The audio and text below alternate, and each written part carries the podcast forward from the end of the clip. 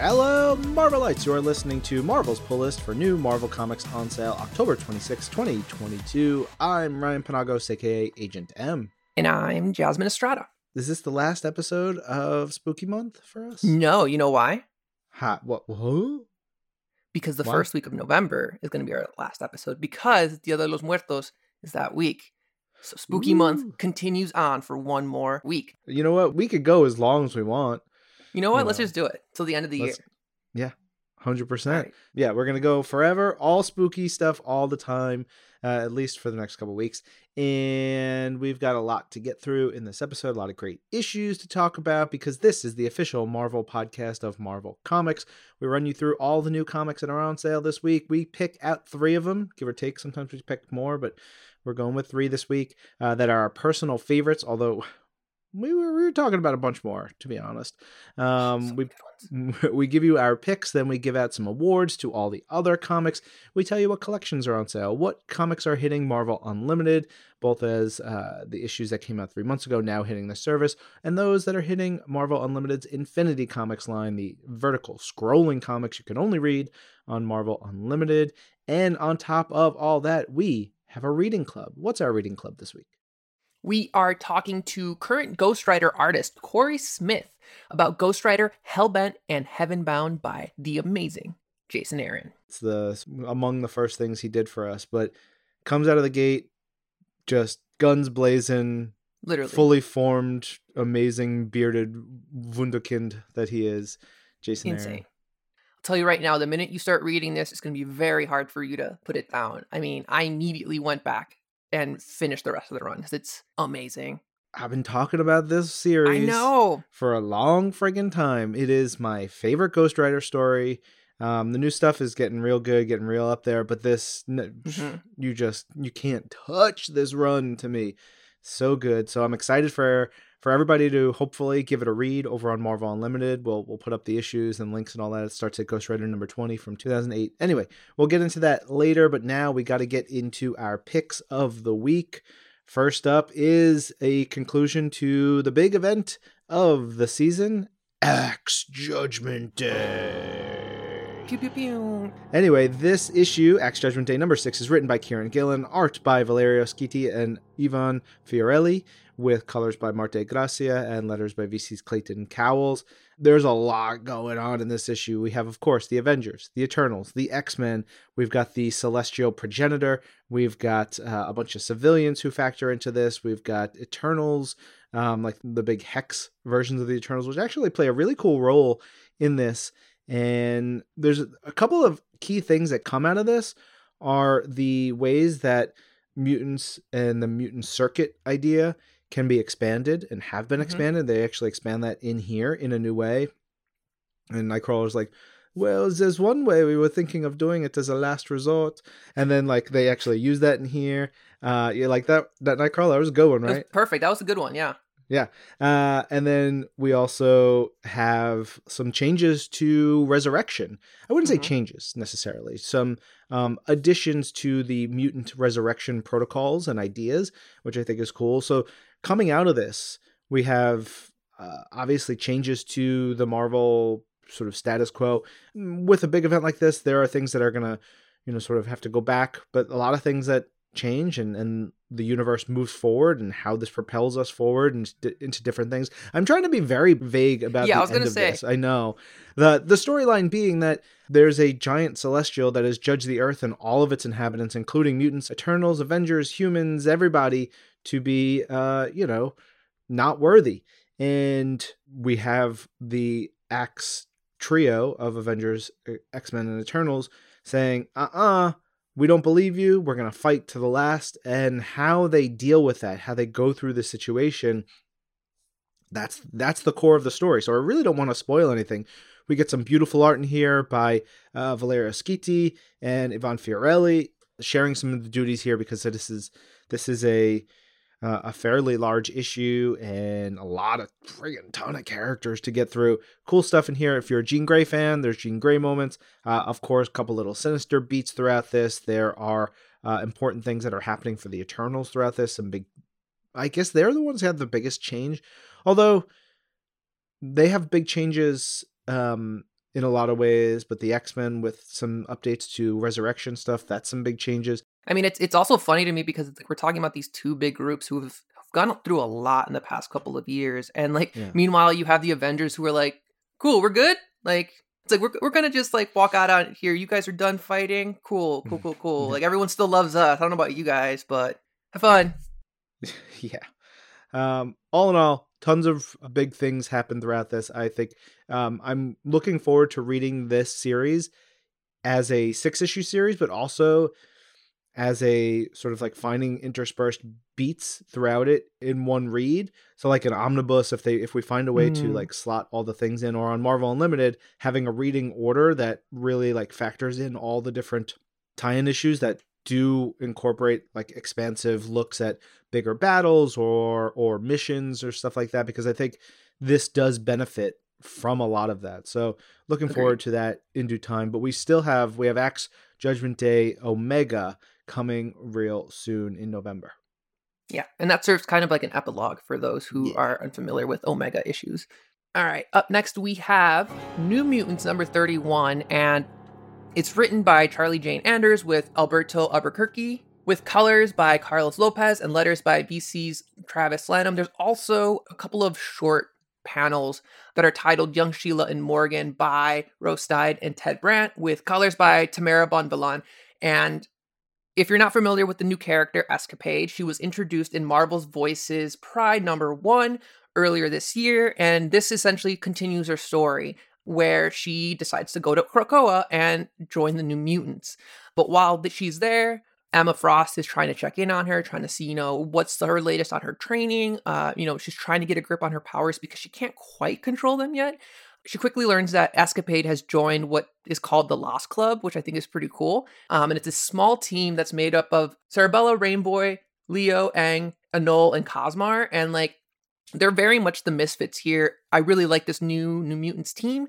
And if you're not, if you haven't been reading New Mutants, this is a great place to jump in. It's almost like a not it's like almost like a soft reset where it's like okay we have closed the chapter in our last couple of issues from the previous run and this one uh establishes the team establishes all of the the different relationships between each member uh there's some of the, the backstory told on some of these especially with characters like Cerebella and they essentially embark on a new mission where Escapade is now part of the team, but also has to not only learn her how to use her powers, but she immediately gets thrown into the action where she's forced to quickly act on her feet.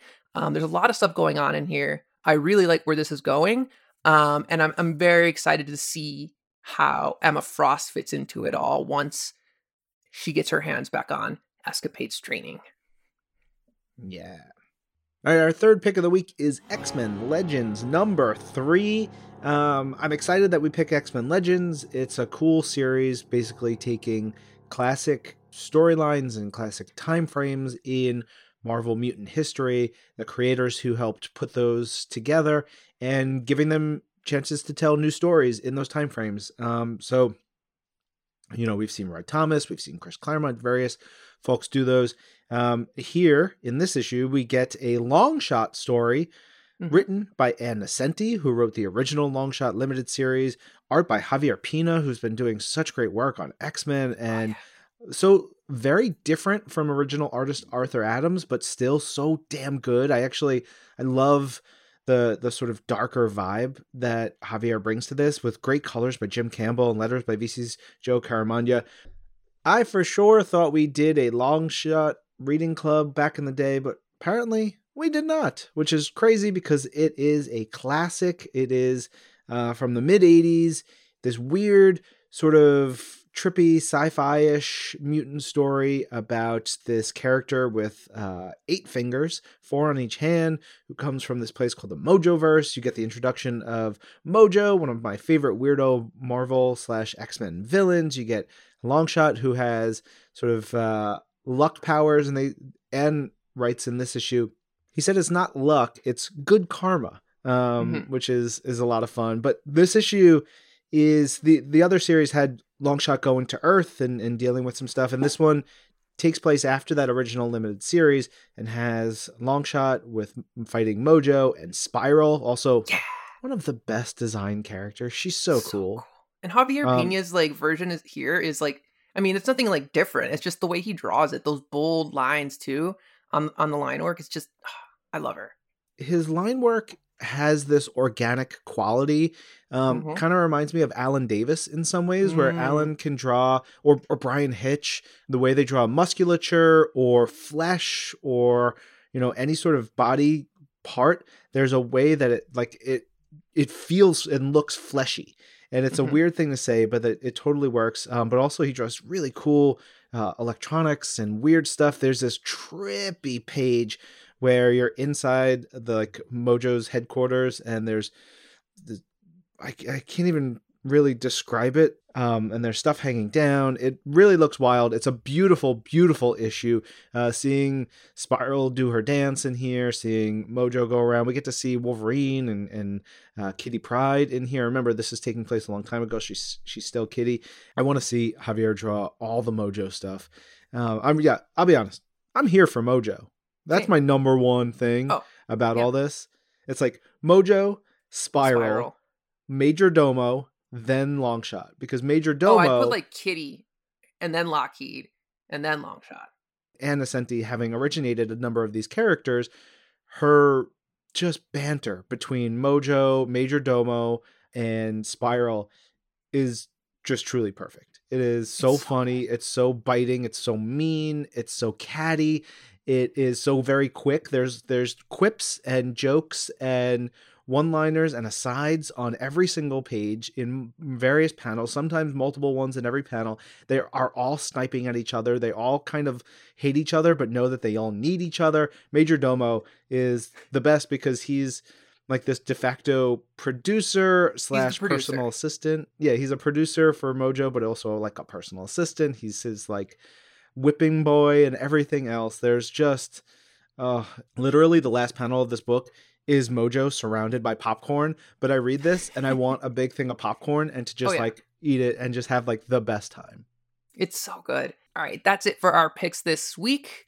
Uh, but before we get to our fabulous fresh floppies, we have to talk about last week's award. Yes, indeed. Last week's award was the Bare Knucks and the Old Hellfire Humdinger, which came to us in Avengers number 61. Now, I want to say, I appreciate that we have sort of built up a vibe uh, over the last, you know, a bunch of episodes where people expect us to pull from like an X book, like Mhm. Lex Pendragon saying, uh, Well, this makes sense to be Sebastian Shaw or Emma Frost. That doesn't sound like the way they talk. Still, I bet it's an X book.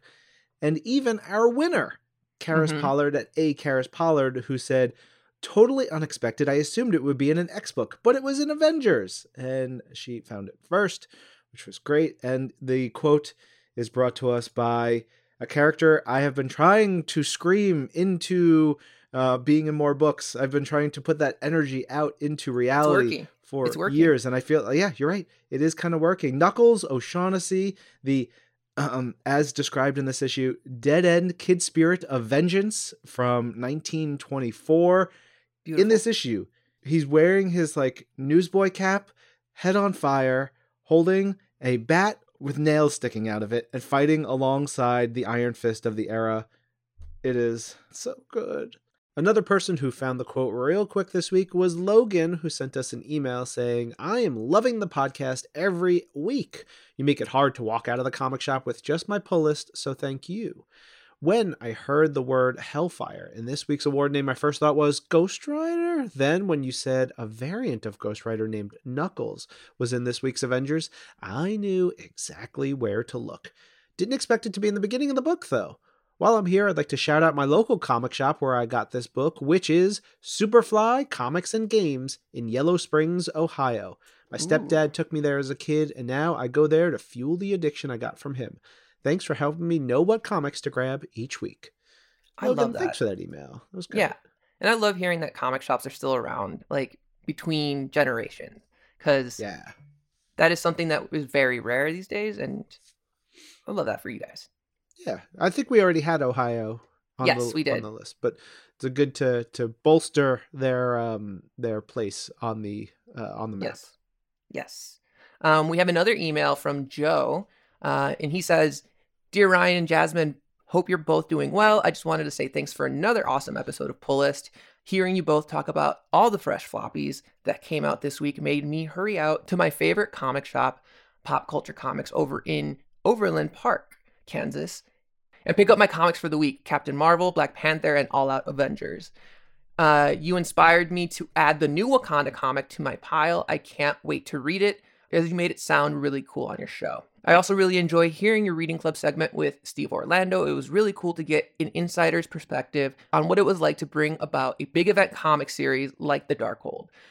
Plus, the series sounds awesome, and I've added it to my ever growing to read list. Join the club. It's mine is forever growing, so I feel your pain, but also I, I you're gonna have so many amazing things to read. I promise. Thank goodness for Marvel Unlimited as you all do an amazing job of making all the incredible back issues of Marvel super accessible. Thank you, Joe, for that email and uh, for always writing in and supporting these United States of Marvel's pull list. He's our ambassador of the wheat state That's of right. Kansas. All right. Um, now it is time to get to this week's award. One thing I wanted to, to mention I want to make sure everybody understands we read every single comic. We look at all these. Jasmine collates some of the the most fun ones, but then it's like a heated deliberation between the two of us, like trying to find one that makes sense, that is sh- sh- kind of short enough, that is sometimes dumb enough, that is funny enough, that is ridiculous Mhm. enough, um, but is also relatively easy to find for everyone out there. There's a little art to this. I know some of you guys have been calling me out and asking for a harder one. And like, look, we can get very difficult and minute here. And but rather than doing that, I've decided to kind of just, you know, make it accessible for everybody because there have been a few times where it's been like two words, and I'm like, no, that's not fair. That is way too difficult to find in 20 some books. So that said, this week's is three words. what is it? The three magic words for this week's award name is the farts are magic. And that's the award we'll be giving out today. The Farts Are Magic Award. Of course, if you find this quote, screen cap it and tweet it to at Agent M and at Jasmiest with hashtag Marvel's Pull List or email us at pulllist at marvel.com. If you're among the first, keep your DMs open and keep your emails ready. I will hit you back with something cool, cool, cool. Yeah. All right, let's get into our fabulous fresh floppies this week. Ryan, you want to start us off? All right, we've got Amazing Spider-Man number 12 out this week. Another book. I uh, look, I love this series. I think it's doing um, killer killer work and this is a big one. Hobgoblin, there's revelations, there's information, there's like deepening uh, mysteries, there's big action. There's just John Romita Jr. drawing Hobgoblin basically spearing Spider-Man in the back is never going to get old. I had to look at that panel multiple times because I was like, wait, what just happened? It's so nuts. It rules. This is a great issue, and I'm gonna give my "Farts Are Magic" award to just the Hobgoblin masks. I love the way there's one sh- shot of Spidey like pulling at the mask. Yeah. you're reminded that it is a like this really cool gnarly mask. Yeah. All right, next up we have Iron Cat number five. This is the last issue of this miniseries, and like you know, we've been talking about this book nonstop. Between Jed MacKay's work on Black Cat and this, like, cannot recommend it enough. I adored this book. It's such a fun, interesting take on multiple different characters, both Iron Man and Black Cat. But I'm gonna give my Farts Are Magic award to the friendship at the center of this book because one we cannot have this book without these two frenemies i guess but also like the resolution here is something that we couldn't have without both of them. Uh, they both are master thieves. They're both master tricksters. And what ends up happening in this book is very telling about the way that they work and who's a better thief essentially which i thought was really cool All right, we've got the final issue of Mech Strike Monster Hunters, issue number five, out this week. And it's the big knockdown, drag out fight with supersized kaiju Doom with all the evil, evil powers. Well, I'm going to give my Farts Are Magic award to giant sized kaiju Groot and the fact that writer Christos Gage ties all this in to Groot's original first appearance in Marvel So cool. Back before Fantastic Four number one when he first appeared in uh, Tales to Astonish number 13. Just delightful. Beautiful. All right, next up we have Moon Knight Annual number one, which is the continuation to the short story that was in the Crypt of Shadows number one that came out last week. Um, the thing that I love about what Jed's been doing on this book is that he's been building out this little pocket of New York City that Moon Knight has been living in. And within the past couple of issues, he slowly started to like bring in some of the things that like make Moon Knight Moon Knight. Some of the like reoccurring characters are returning, some of his personalities are coming back. And I will give my Farts Are Magic award to the whole team on this book because not only have they been telling this amazing tale, but this one shot issue is such a great introduction to Moon Knight as a character and the world of Moon Knight. And if, if you haven't been reading, this is a great entry point for you. It's a great entry point for Werewolf by Night and the street level world of Marvel. All right, on to Star Wars Dr. Aphra number 25. Some big movement in here for the crew trying to rescue Dr. Aphra from some big bad stuff that's going on, but I'm going to give my Farts Are Magic Award to the just the, the sweeties, the murder droids, Triple Zero and BT1. They're in uh, vacation wear at part of this issue, like with BT1, the little astromech wearing a like a little hat. I just love it. I love it so much.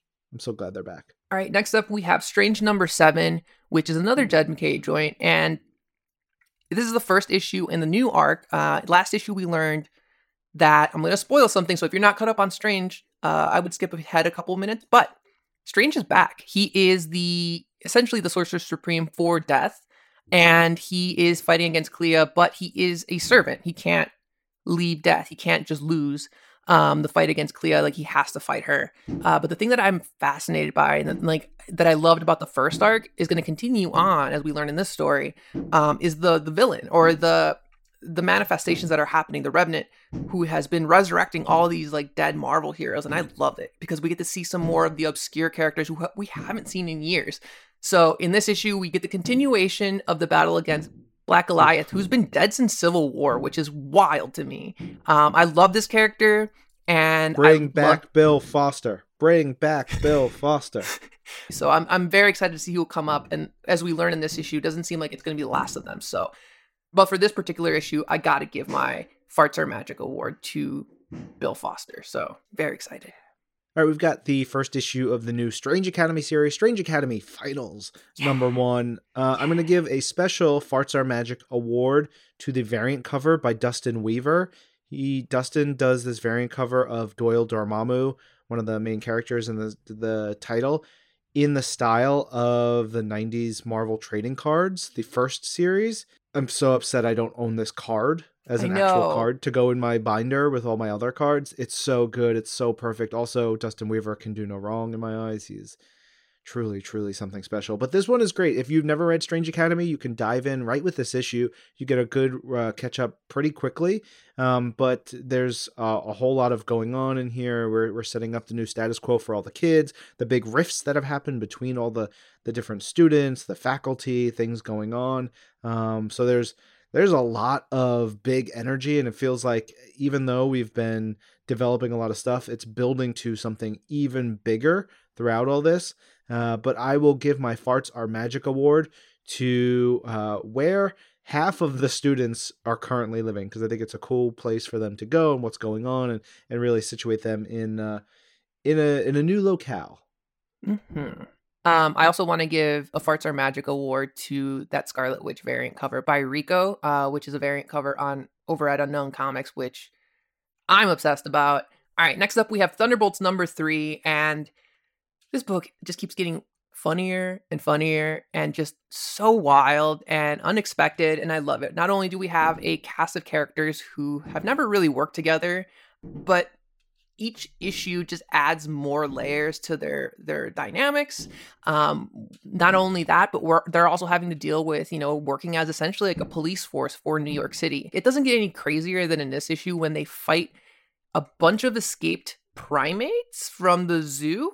These are classic fantastic four villains the mm, red Are ghost they? and the super apes oh, oh yeah I did not know this, but one of them can can transform and like shapeshift and Yeah, the super apes, bro. They're they're, they're I- freaking best. They're I so need to- weird. I need to read this because they're nuts. I'm going to give my Farts Are Magic award to the stuff that's going on with America. Like the thing I love about America is she's always been very gung ho. She's the person who punches first and asks questions later. And in this issue, that's getting really put to the test. And I think one of the, the fun things here is it's tied directly to the Defender series that's going on as well at this time. But it's a good time to be an America fan. Heck yeah. Also, in that it the Super Apes are, I believe, celebrating their 60th anniversary next year because they first appeared Aw. in Fantastic Four number 13. Love the Super Apes.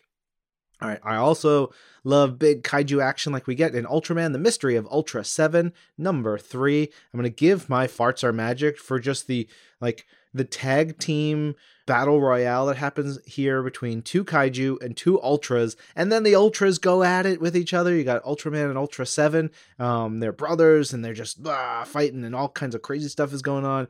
It looks awesome. It's a big knockdown drag out kaiju fight. That's this is what i was here for. I'm into it All right, next up, this could have been a pick of the week for me. Um, it's variants number four. There are four variants that we know of of Jessica Jones in this world right now. Three of them are with Jessica currently, and then we have one that Luke Cage encountered in the elevator. But one of the new variants that we get introduced to is one that I've been waiting for for a while, uh, and, and she's going to get my Farts Are Magic award. It's Nitrous, who is one of probably the like I think she's only really made one appearance. It was very much like a callback to Jessica Jones' history. Like I don't think she even had a complete story. It was one of those where she talked about trying to go dark and I've been waiting for her to come up in here and when we get to meet her, the confrontation is just amazing between Jessica and her because of course, Nitrous is one who lurks in shadows, so she didn't make herself known right away. So curious to see how that plays out. Pick it up this week. Mm, We will find out. We've got Venom number 12 out this week. There's a, a whole bunch of big stuff that's been going on in the Venom books. This is a big moment for Dylan Brock in this, but I'm going to give my Farts Are Magic award to the best symbiote sleeper, who is sometimes a cat, sometimes a sneaky, sneaky fighter. Just so ferocious, so badass, so cool. Great design. I love Sleeper so much. Speaking of Sleeper, there's another character named Sleeper this week in George R. R. Martin's Wild Cards Drawing of Cards, issue number four, which is the last issue of this miniseries that concludes the adaptation to the character's story. Like, I highly recommend you go back and read all four issues because the thing I love about this series is that it creeps up on you. Like, you you don't really quite know what's going on unless if you're if you're unfamiliar with this world like I was, and we're starting to learn that there's a dynamic here with our main character who is slowly starting to undergo a second sort of mutation here. And it is horrifying in this issue.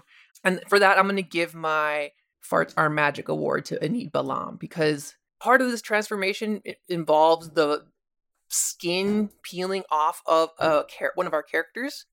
And it is nasty seeing him just like peel off chunks of his face. Ugh, yeah, for sure. All right, we've got Wolverine number 26 this week, which is the start of a new story arc, which has a great title called The Beast Agenda, um, which feels like we've been building to Yeah. really nasty stuff with Beast here for a while.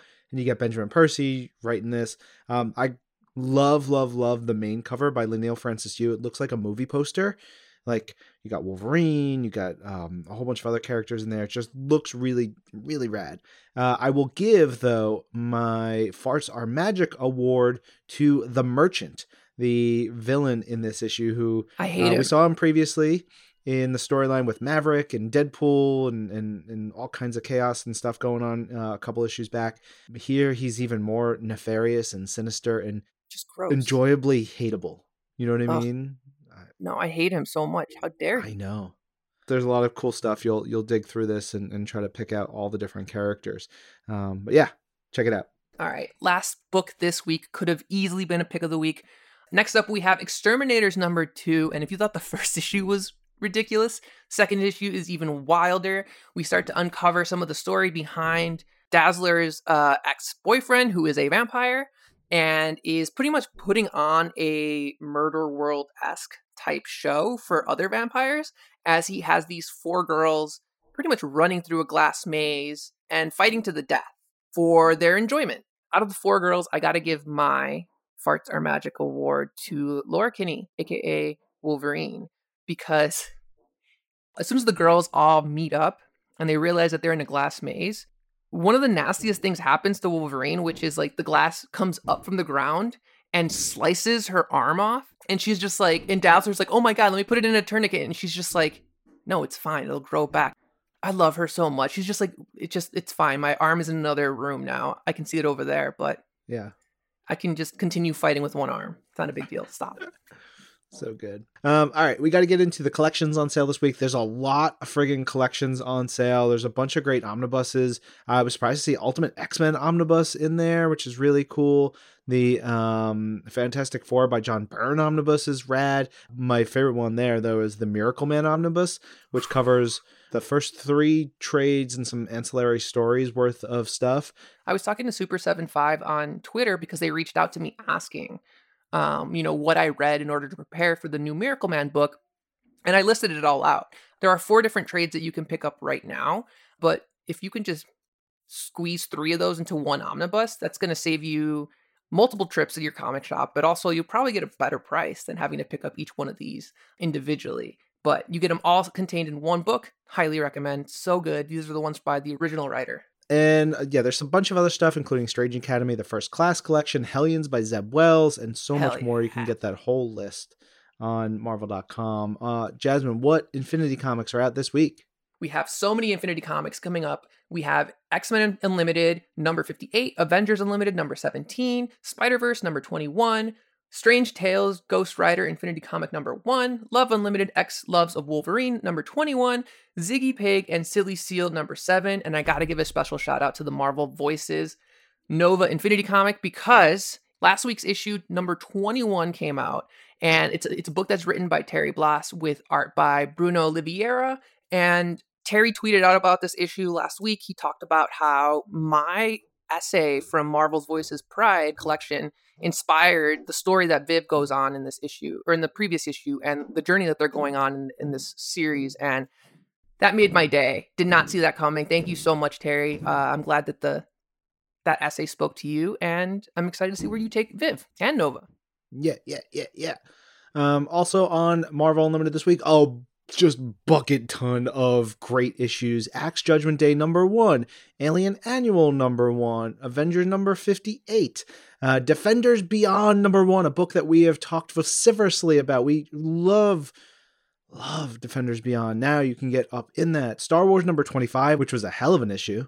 She Hulk number five, we gushed over this mm-hmm, issue when it came out. Mm-hmm uh, Shang-Chi and the Ten Rings number one, and many, many more. There's a ton of books out this week on Marvel Unlimited, so definitely check all those out. And there's about 17 issues of Power Man and Iron Fist um, from the end of that series that are being added to Marvel Unlimited. So a bounty for all of you. Enjoy. Those issues of Power Man and Iron Fist are written by Jim Owsley, aka Christopher Priest, and it's one of his first pieces of work at Marvel. So exciting stuff going on over there. Very, very cool. While you're checking all that out, make sure you are also reading Ghost Rider issues 20 through 25 from the 2008 run because, Jasmine, why? Because we are talking to Cory Smith about Ghost Rider, Hellbent, and Heavenbound. It's an amazing story. I love this arc so much. I love this run.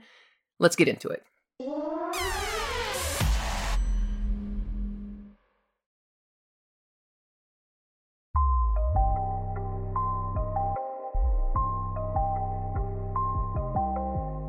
Jasmine, put on your fiery assless chaps because we are hellbent and heaven bound with our guest this week, Cory Smith, to talk about some freaking Ghost Rider. Hello, Cory. Hey, how are you guys? Good, good. Thanks for joining us, Cory. This is awesome. I'm glad that you brought this to us, Cory, because this is one of my favorite runs of Marvel like Jason Aaron's, you know, overall story on Ghost Rider. And I was uh, triply glad because I believe Jasmine, this is your first time reading this through. Yeah. I mean, you I think you sent it to me. You sent me like the first 3 trades and you were like, "How have you not read this?" Like, "Here, read through it." And I was like, "Okay." But like it like Cory, you can see my giant like library of comics. I'm like, I still have a lot to get through. So like the fact that you picked this just like bumped it up to the top of my like to read list and i'm so happy because i devoured it last night. It's it's awesome. Did you read the the whole run or just the just the initial story arc? I finished this story arc and then i started reading the first couple of issues of the next yeah that's arc. I, so that's I, I was only going to do this this this story arc but then i just kept going after that. It's so hard not to. It's it's a great book. It's tight too because it's like the full run is probably like 21 22 issues something like mm-hmm. that so it's you know, in in the scope of things, it's manageable when you got Jason who's wrapping up 5 years of Avengers comics yeah. and did I don't know, 7 years of Thor. It's, Thor. This is like a, a little blip. Can you tell us like one like I'm, I'm curious why you picked this one. Where did this fall in your like history with comics? Like, were you picking this up at the shop? Did you come to it later? Yeah, I picked this one up at the shop, and I even pulled out all my single issues for this. Um, so it was way back when I was still like deep into, you know, like a Wednesday Warrior, like really buying, yeah, buying tons of comics every week. Um, I don't do it as much anymore now that I make them for a living, which is you know kind of a bummer, but uh, it's cool to dig this stuff out because it brings back a lot of cool memories. Like how old were you when this was coming or like where were you in your career? Oh this specific run like so this is like issue 20 of a run that started in 2006 so this this was like what 2008 then probably when this came out? Mm-hmm. i'd always loved comics and always wanted to draw them. I went to the joe kubert school in jersey and when i graduated from there i didn't actually start working in comics yet. I, I got a job at a uh, design and art company in the city called Mata Design in new york doing video game packaging and you know kids books and stuff like that. Everything sort of like on the periphery of, of comics like commercial art type stuff. And uh, i had always wanted to get into comics. And this came along at the time like when i was working this day job and then doing comics at night and sort of building a portfolio so that when when that day job fell apart a couple years later i was able to jump right into comics so this was like the stuff that i was reading that was like really getting me inspired to to really make a, a you know a real leap into into comic work. That's awesome. Um, all right, let's get into some factual stuff and sort of situate this. So, Jason's Great. first Wolverine story, there's a one from like 2002, but then like he has one in 2007, and then literally coming out the same day Ghost Rider number 20 and Wolverine 62, the first parts of oh, Hellbent wow. and Heavenbound and Get Mystique. They hit the they hit the comic store the same time, February 13th, 2008, which is ha- like that that's wild. That's a hell of a that is someone, pretty that and Could you imagine his... just walking out with both those books and like not knowing what you were getting yourself into? Yeah. Those are his third and fourth comics for Marvel. Wow. That's like that's that's how he comes out the gate. It's great. It's so much fun. Um, but yeah, Baby so Jason. that happens at this time. Also, over at Marvel, where in like Ultimates three is going on. We're like just after World War Hulk, X Force number one, which has uh, which is a rad series. The one it's got uh, Clayton Crain art. Yeah. That series mm-hmm. is just kicking off this month. We've got Marvel Zombies 2 is going on. New Avengers is issue 38, so we're getting close. We're like marching to Secret Invasion, which will hit yeah. that summer. So we're getting like Skrull stuff in various places and doing little things there. And uh, Mark Millar and, and Bryan Hitch are kicking off their run on Fantastic Four at that point. So there's there's a lot of interesting stuff happening like all across Marvel. It's an interesting also time capsule looking at some of like the non superhero stuff coming out at that point. We've got Dead of Night featuring Man Thing which is a Max Whoa. book coming out that point. We have a couple of Max titles. There's like Zombie Simon Garth. There's um, some other stuff that 12 is going on. We've got Terror Inc., the Max book. There, we're publishing um, Kick Ass. We're publishing Criminal. We're publishing wow. Anita Blake. Um, I remember this time period very, very clearly of like all the various stuff that we were doing and seeing what worked, and also like great kid stuff. I, I always like to stress anybody who asks me for you know stuff for younger readers at this point during this time we were doing marvel adventures and marvel age mm-hmm. comics. Um, so marvel adventures iron man and spider-man avengers two and one they're so good for younger readers. If you can find those digests um, i think we, we printed them a ton in the late 2000s um, they're really great. So a lot of cool stuff going on. Now we mentioned this Ghost Rider story written by Jason Aaron. Art in these issues by Roland Boschi and Tan-Eng Huat. Colors by Dan Brown and Jose Villarrubia, And then letters by VC's Joe Caramagna. I like the Roland Boschi Tan-Eng Huat combo here because mm-hmm. this book does not look like anything else. Like Mm-mm. you have, you know, it's like three or four issues and then two issues really gets us into this storyline. Let's talk some Ghost Rider because I because I, I want to get into this book because it's just fantastic and I, I think we could we can all nerd out about it for like an hour so we're talking about ghost rider hellbent and Heaven Bound, written by jason aaron with art by roland boschi and Tan-Eng Huat colors by dan brown and jose Villarrubia, and letters by vc's joe caramagna So, if you're not familiar with Ghost Rider, all you really need to know is that he's cursed by the spirit of the vengeance. And it's because of that curse that he's lost everything from his family to his soul to his entire life. Um, and it's in these first couple of issues that we learn who is responsible for giving him the spirit of vengeance. And we learn that it's Zadkiel. So, as the story progresses, it's him trying to track down Zadkiel. He's hunting him down, trying to seek revenge. But while he's out seeking answers, there is a mysterious shadowy figure that is kind of following him around, and we're not quite sure who he is. He's always a step ahead of him. And then as the story progresses, we learn that it's Danny Ketch, the other Ghost Rider, and he's actually working with Zadkiel. So there's a lot of tension there. I mean, they are brothers, so learning that your brother is working with the bad guy is never fun, but that's what the story pretty much is. And then as we progress through uh, the rest of Jason Aaron's run, which we're not necessarily going to talk about here in detail, but we learn that they're going to work together to take down Zadkiel. We learn that Zadkiel is pretty much betraying Danny Ketch. Let's talk about the first couple of issues. So I think one of the interesting things about this run is it starts in the middle, like you said, Cory. It mm. starts with issue number 20 after 19 issues of a different creative team. And this team is pretty much just like, all right, you guys get to pick up where they left off. And like I actually read the the run before this just to kind of catch up on it by Daniel Way. And it is like night and day how Jason Aaron and co like just transformed this book. It is wild. Yeah, it's it's almost like they ended that last volume with um with Johnny finding out that Zadkiel is the the one responsible for you know, everything he's been through. It feels like this team they want to use that, but also mm-hmm. want to do their own thing while that's going on in the background, uh, which I which I really love. I didn't read that previous run, but this is so grindhouse, like in a way, like yes. so uniquely like a 70s like crime exploitation. It's just it so perfectly fits in that vein that I feel like it, it's so unique. Definitely. Yeah, the um the last page of issue 20 is like it says next issue and with that grindhouse feel it's the title it says machine gun nurses a go-go or a montana mountain murder mystery starring deputy kowalski. It, you get that feeling from every yeah. bit of it. I think all the the final pages have something like that like a like a tease for the next issue but it has like two really wacky titles. Yeah yeah. issue 21 here it is Next issue, Death Race on Ghost Cannibal Highway or Cycle Nurses Kill, Kill, Kill. Yeah. Love it. So I love good. it. So good.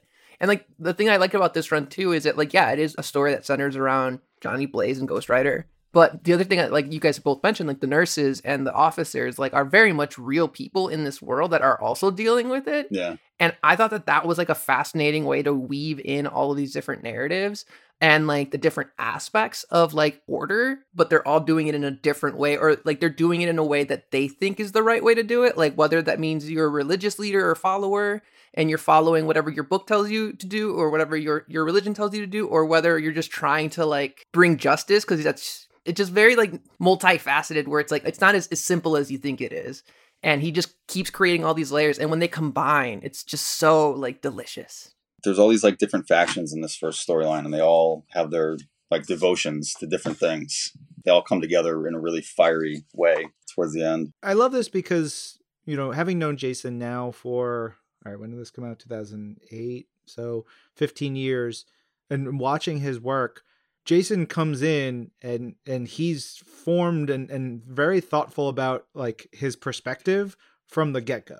He's like, I've got things to say about God and religion, and I have a yep. I have so, stories I want to tell, and I'm getting them out immediately. And so, like this book opens with a confessional in a church, mm-hmm. and a Ghost Rider like getting angry and and and yelling at the Johnny turns into Ghost Rider, and he you know blows up in the church, and um the the priest runs out, and there's fire and brimstone, and it's like you, he's he's on this and it'll come that that sort of vibe about religion or gods comes in through his work repeatedly you know all the time. He's got a book called the god damned which is you know like that's that's just part of his vibe the stuff he's told about gods with Gorr or stuff that he's doing with mephisto and hell and and he, he finds great ways to tell superhero stories around this stuff but i think it's it's also super cool that he's got a perspective and he brings that to the page and he allows it to to come through while also making really entertaining absolutely bananas comics with them. Yeah. To add to that too, I think Yeah. the thing that keeps you wanting to read is that he never gives you the answers. Like he just poses all of these questions, like all these philosophical questions throughout the book, and you're like, yeah. As we get to issue number 23, I think is my favorite one where Johnny is in a solitary confinement room and then he's talking to the warden and he was just like, "You know how many people God kills in the Bible? Millions. And then he's like, "And the devil? What do you think his body count comes down to?" 10. Who do you think we should be more scared of? And I'm just like, "Damn." Like chills, like I I love stories with like very religious tones like this because I think a lot of times it's personal for the writer. I think a lot of like you know, especially this. I mean, with Jason, like we, Ryan just said, we've seen these kind of themes pop up in so much of his work, and the the beginning of the book just immediately tells you, you know, that this is firmly rooted in like the you know the Christian mythology and like it's it's yeah. like uh you know is it like that version of, of heaven and hell. And um and you know that he's doing that specifically because like you said he has something to say about it. I always find that stuff really interesting I, I just find Jason's perspective on all this stuff always fascinating. Whether or not you agree with him or or like have that same level of knowledge and, and perspective, doesn't matter. He's gonna tell you an entertaining story, come up with wild Yeah. characters. Like in this first issue, we've got this this like group of nurses. Um Oh God, not even even before that, where Johnny's on the road and the towns that he's gonna drive to, New Beulah, Montana, and Bucksnort, Idaho. like there's a world building that happens so subtly and simply in that and then you get like weirdos on the road and different things and then he gets to this um hospital and his johnny is also just completely out of control because he's in this hospital he's threatening unhinged. nurses yeah he's unhinged like you say jasmine and and he just like burns the nun and he's just like or he thinks about burning the nun then he like Oh, I out love that. fire and brimstone everywhere i there's no ramp up it is 100 miles an hour hmm I think one of the things that you brought up too, with like Johnny being so unhinged, is like sometimes there are moments in this in this arc where you have to like realize, oh yeah, like Ghost Rider and Johnny Blaze are two different people. But then at other times you're like, are they? Like it makes you question who's controlling what at different times. And then there are moments where like Jason brings that to a halt and he tells you, oh, this is Ghost Rider doing this, or this is Johnny doing this. And it as he does that, it makes you question as you continue reading, like who's who's actually in charge here, who's actually trying to get vengeance, because ultimately the story comes down to Johnny trying to get vengeance on uh, Zadkiel because he's the one responsible for doing everything for, to him, but he's using the Ghost Rider to do it. So it's like, hmm, yeah i think ghost rider's been handled like a few different ways over the years where like sometimes it's it's firmly johnny uh and other times it's it's like the spirit or Zarathos right. right um yeah and this one's very clearly like johnny using the spirit to get his his vengeance i think it also coloring on these pages uh, by dan brown it really works because the the town has a muted feel to it in a lot of ways so that when ghost rider's flames erupt. You get that pop. Mm. You you know when when you are in like the forest scenes and some of the others those pop. There and then there's very specific pages or panels where he'll throw in like a bright neon for a really great effect that it's something that really catches your eye because you've been seeing sort of like this sort of ethereal almost like nondescript time in town. You get something else that goes out there but yeah dan's dan's coloring of of the flames and the ghost rider i think really stands out throughout this story I also noticed like so Roland's art is is pretty open for the most part. So it gives Dan the opportunity to really use a lot of to, to you know fill in a lot of space with color and in a lot of cases he uses like a texture uh, which kind of I think elevates that grindhouse sort of exploitation. You know, it feels like like a grainy film kind of in a way, It really does. especially when Ghost Rider pops up like that. It really really looks cool. So we're talking about Jason Aaron's Ghost Rider run with art by Roland Boschi, um, as well as Tan Eng Huat. But you are the artist on the current Ghost Rider run alongside Benjamin Percy. Was there anything that you kind of took from previous runs, whether it's Jason and Roland's book or others, uh, into account when you were working on yours? Was there anything that influenced it? Well, Yeah, this this actually was one, which is why I didn't look at this at all. This was like the the last uh, the real Ghost Rider run that I think I was uh, really reading. Um, so I knew that this was gonna be at the forefront of my mind. So I specifically didn't look at any of this, uh, and I'm I'm kind of glad I didn't because I feel like it really would have influenced me because some of this stuff is just too cool to like. The the bike here is just it's just it's got this like rib cage up at the front, like it's, it's look like fingers like coming up like looping around the the engine. It just looks so cool. But I didn't look at any of this stuff. Um, I looked at uh, some of the Javier Javier Saltares and um, some of the stuff from the '90s. I looked at a lot. Uh, my editor Darren Shan sent over uh, a handful of different versions of, of Ghost Rider and the bike from over the years to to pull inspiration from. Um, so I kind of took a little bit of everything.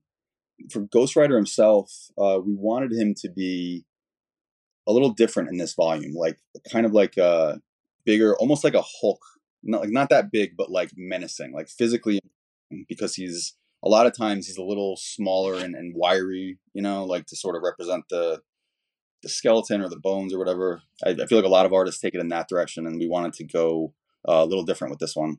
So he's he's bigger, he's bulkier, he's got like a, a huge belt of chains around his waist that is just it's it's massive. Well, I just opened up issue number seven, and that's the one where we get him just like in the mirror, standing in front of the mirror, like looking at himself, and you see that full like just layer of chains, and I'm like, that looks so cool. It just gives him weight, you know. It makes him yeah wanted him to be like really imposing and like frightening to demons, you know, to really pump up the the fear level of the Ghost Rider.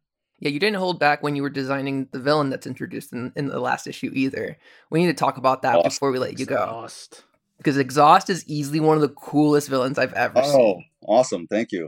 He's he's awesome. I'm I'm really excited for people to meet Exhaust. The way that he was described to me first was that he's sort of like the Ghost Rider's uh, Reverse Flash, and I like mm-hmm. that sounded really really cool. I don't know how much we can get into it because I don't want to spoil anything. He's the thing that's been feeding off of Johnny and Ghost Rider for you know since the beginning of the series. Johnny has had uh, the scar in the back of his head um, from an accident that he vaguely remembers. There's been this demon um, leeching off of him, unbeknownst to him and the Ghost Rider, and they're finally free of him. But he's out in the world now, and he's going to cause some real chaos. I gotta say, I hate that scar on his head. It's so oh my gross God. and so upsetting. I think you did a great job with it, but like every time it would show up and then their eye pop, I would be like, this unsettles me so much. But with seven, there's a lot of great pages in this one. They're Like the page of Johnny, and he's like in, in seven, where he's, you see him as the king. Like that's really cool. There's some great stuff here. But that first shot you give us, that big page of Blackheart, it was gnarly, man. I love Blackheart. That's one of my favorite sort of villain designs. I grew up reading um, Ghost Rider, Punisher, Wolverine, Spirits of Vengeance over yeah. and over and over again. Howard, I think it's Howard yeah. Mackie, but John Romita Jr. I've read that. I have my first print copy somewhere on my shelf because I read it over and over and over as a kid, and it has Blackheart in it. It's it, man, it's gnarly as hell. So I'm I'm also a, a great... sucker for Blackheart. Well, that's Blackheart drawn by John Romita Jr. Right? Ugh, Is that yeah. that's the best Blackheart? Like nobody nobody's ever touched John Romita Jr.'s Blackheart. I don't know what it is. Getting back to our reading club stuff, eh, by there's a I think the third issue, issues 22, ends uh, with this great shot of all the like the main parties of this opening salvo yeah. sort of uh, literally about to converge uh at a like a main street cross section uh, ghost rider and the nurses and then the the serial killer the cannibal dude like it, everything is coming together. And then issue 23 is just the like the immediate buildup, the crash, and the fallout, and it's wild. There's some incredible beats in here, like the shot that uh, Roland draws of the crash is wild, and like Ghost Rider coming up, and then there's this big splash page with has the um the title of the issue and the credits page, and it's Ghost Rider head on going, and there's a bus, and there's all this stuff. It's man, that is a hell of an issue. Twenty three, real good there's so much energy in all this art. Like his stuff is just so just so kinetic, you know? And also just like delicate. Like in, in terms of storytelling, like when you're talking about that scene, that crash, like Ghost Rider like saws through the bus, like in half. And in that moment, in that split second, like sees one of the nurses that we've been, you know, following for a while, but also leaves the boy who he's been trying to like save in the bus. And it's just like he comes out of it going, What happened to that guy? Like, where'd he go? And it's just like, I don't know, maybe it's in the bus you just like sawed in half with your with your flaming motorcycle. I thought that was such a clever way to bring those stories together in a way that he didn't have to do. I love how this all comes together. I love any stories where there are like all these sort of dangling plot lines or characters out there and they all sort of come to a head at the same point. One of the the fun things about this is, you know, Jason and crew they establish all these characters, right? There's like the Lucas character who's been, you know, Ghost Rider's protecting. There's the the deputy who's got his hand chewed off, uh, eaten Ugh. by a cannibal. Uh, there's the nurses and like all these characters. You're like, all right, cool. He's setting up all these characters for like this big storyline and what's going to happen with them, and they just definitely take them off the table. Uh, yes. Like horrible things happen to them or because of them and around them, and it's you're just like, wait, I thought. I thought you were going in this yeah, direction, but you yeah. take it in this direction. It's a lot of fun. He's like, it doesn't go in any of the ways like that you think it's gonna go or it could go. Like when you meet that deputy, you think he's you know he yeah. he's looking into this where his boss like he's looking into the crash that happens in the first issue, right? And his boss is telling him not to bother with it, and so we're we're we're being given this information about this guy that he's he's seemingly going to be a hero, right? Like this right. a guy that we're going to follow. Maybe he'll team up with Ghost Rider some way, some shape, or whatever. And then he ends up getting his hand chopped off, and then ends up almost being a villain by the end, which it's such yeah. like a noir thing to like you set up this character and then he as somebody who might play a role, but he's he just gets ground in the gears like everybody else. Yeah, it reminds me a lot of like Alfred Hitchcock and like things like Psycho, where it's like you you spend the first hour of the movie just like meeting these characters only for them to just like you said get swept off the table and then you're you're in the story now and you're following a different storyline um, but it's still connected I love that. It's such it's like an it's such an effective storytelling tool where you like you sweep the legs out from under people, but then keep going. It gets you so engaged like immediately because you're like, wait, what? Well, the moment where Lucas is talking to that one guy, who we later find out is Danny Ketch, mm. like, and then he turns around and like this entire time we've spent what four three issues like trying to protect him, save him, try to get all the answers to get to Zadkiel, and then he just kills himself. Yeah you're just like okay like i guess that happened now like yeah it's it's all just it's perfectly like just sad and tragic and yeah uh, exactly what it should be i guess and then we get to the next two issues which are god don't live on cell block d where Tan-Eng Huat comes in, and it's a similar thing where we established the deacon and this character. And that last page of issue 24 is uh, this massive, impossibly large tattooed man coming out of solitary confinement, and he's got all these religious tattoos all over him, and uh, he just says, "And tell me who needs to be rebuked." The setup for this dude, and then how it plays out. It's a a way of doing the story of being like, I'm gonna leave nothing on the table. I'm not worried. Like I have a big setup right. going on, but I'm not gonna like, oh, let's make this character and like save him for for bigger things. No, let's just freaking go, which is exciting. Yeah, like let's just throw him in the mix. Like let's go. Also, I think that it helps that we get a new artist in that issue because when we we get to see that final splash page, it looks like nothing else that we've seen. Like it's not a bad thing, but it, it's very much more like cartoony and very like comic booky, where it's like, oh, like this is a comic book. Things are going to get real weird real wild because when you see him, like you said, he's like unrealistically large, but also just like terrifying. Yeah. Um, but he reminds me a lot of like like a cartoon character almost because he's just so ridiculously just built. The art is perfect for this because it's he's huge and cartoonish and the proportions are like outrageous, but the yeah. rendering and his drawing style, there's still like a realism there. So yeah, like a like a Mad Magazine sort of uh, exaggeration. If this was like drawn cartoony and this was a giant guy, you, it, it would totally pull you out of it. I think you know the bit of realism in his style. I think really really is what sells it, especially in the next issue when he's Deacon is fighting all these guys and he's just like this giant hulking monster to these like little you know stick figure people. It looks crazy, but it's like it just looks so cool. Not to mention his weapons.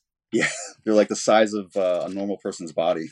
Tan-Eng Huat comes on for pencils and then colors by Jose Villarrubia and so like the flames have a different tone to them. The textures are there but they're different. Um, it all evokes different feelings while still feeling cohesive to the overall story that jason is telling. I think it works exceptionally well. Like ghost rider's head has this like white and red. It's it's almost like almost silver shine to it at times. And the flames have this yellow golden hue it just it looks exceptionally cool and um, works really really well. They're also like a lot more dynamic. Like they're not as like flowy as they were in the in the past three issues, but I think that that works for the story as well because we're we're getting to the point where like Ghost Rider is at his boiling point. It invokes that feeling of him just like being pure rage because like at this point we're, we do not know who's who's controlling what and like you can see the anger just taking over. Yeah, and Tan does a cool thing with Johnny and Ghost Rider in this issue where it's he's almost like halfway in between Johnny and Ghost Rider. I just I love the blurring the lines like that. I hope we, we do a little more playing up the the relationship between them and this is just so cool. Like it's I've never seen anybody else do it uh this effectively. Also I've never seen anybody use the Bible as a weapon effectively yeah, well, I was going to get into that. Uh, there's the the fight between Ghost Rider and the Deacon. Is uh, Ghost Rider like protecting himself from this giant, massive dude?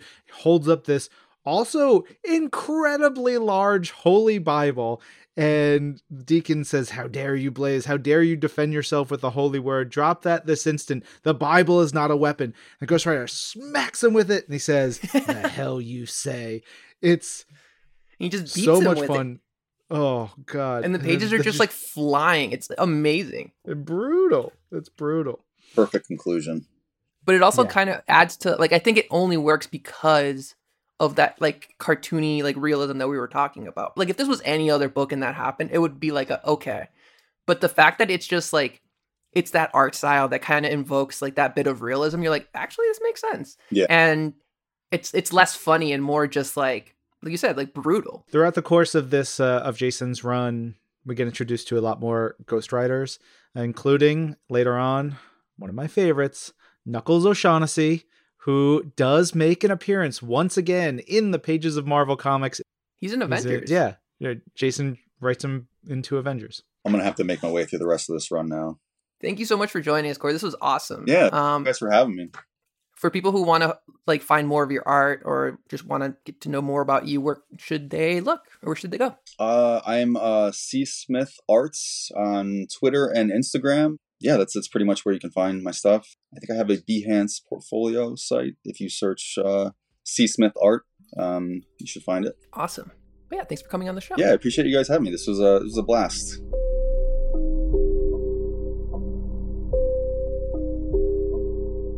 Big thanks once again to Cory Smith for coming on to talk about Ghost Rider, to talk about his process and and sort of how he got into comics and everything like that. Um, and you know what? Most importantly, for finally convincing Jasmine to read yes. this Ghost Rider series, which I've been talking about for look, years. Look, look, look. It's not that you needed to convince me. It was just at, like, I have a huge to read pile. When it's something that's for a reading club, it immediately gets brought up to the top. So Thank sure you enough. for cutting like 30 books out of my reading list before getting to this run. So appreciate it, Cory. All right, that is it for us this week. This episode of Marvel's Pull List was produced by Ryan Penagos, Jasmine Estrada, and Kara McGuirk Allison. Jill Duboff is our director of audio. And Brad Barton is Pull List Senior Manager of Audio Production and Development. And Brad is the living, walking epitome, the embodiment of farts are magic. Yes. I'm Ryan. And I'm Jasmine. And this is Marvel your universe.